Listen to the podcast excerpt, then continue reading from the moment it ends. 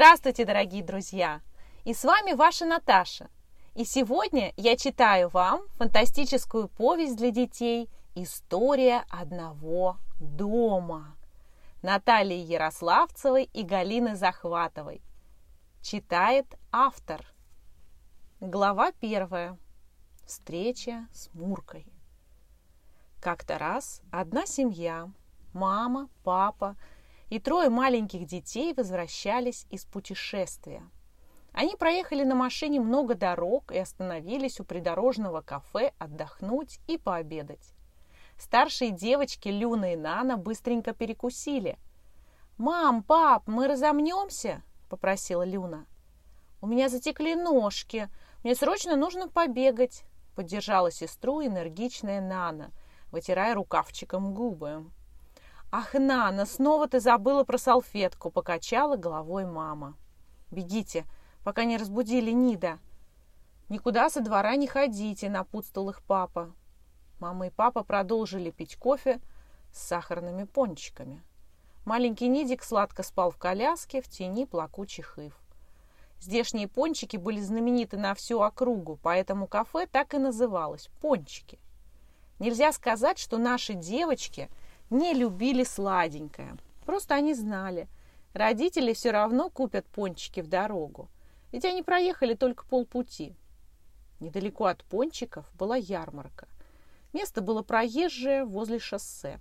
Вот расположились тут местные мастера-кустари со своим необычным товаром – на прилавках стояли керамические горшки, гигантские вазы и разные скульптуры, садовые фигурки, животных, птиц.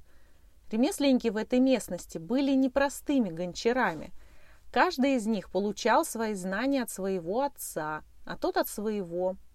И вместе с техникой создания изделия мастер получал секретные знания своего рода.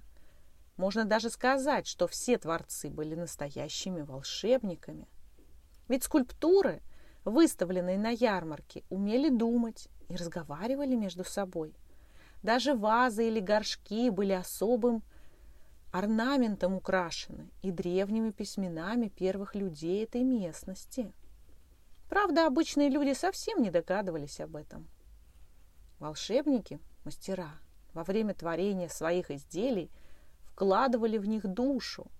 Керамические кошечки, собачки, птички мило улыбались заглянувшим на ярмарку покупателям, обещая быть оберегом дома. Керамическая мурка, кошка среднего размера, неказистая с виду, стояла в дальнем ряду. У нее были желтые, несколько выпученные глаза, пухлые щеки и бока.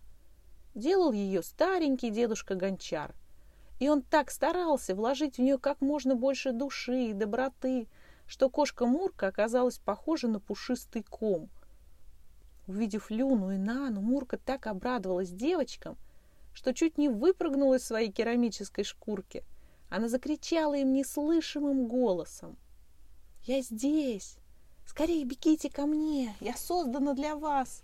Мы должны быть вместе!» Сестры Люна и Нана как будто в самом деле услышали ее. Подошли к кошке. Младшая Нана стала гладить кошку, а старшая Люна придирчиво осматривала ее, сравнивая с другими поделками. Амурка громко мурлыкала и радостно сверкала желтыми глазами. Она знала, что девочки ее уже выбрали. Вот и родители подошли. «Вижу, вы уже подружились», — предположил папа. У этой кошки очень добрые глаза. Одобряю ваш выбор.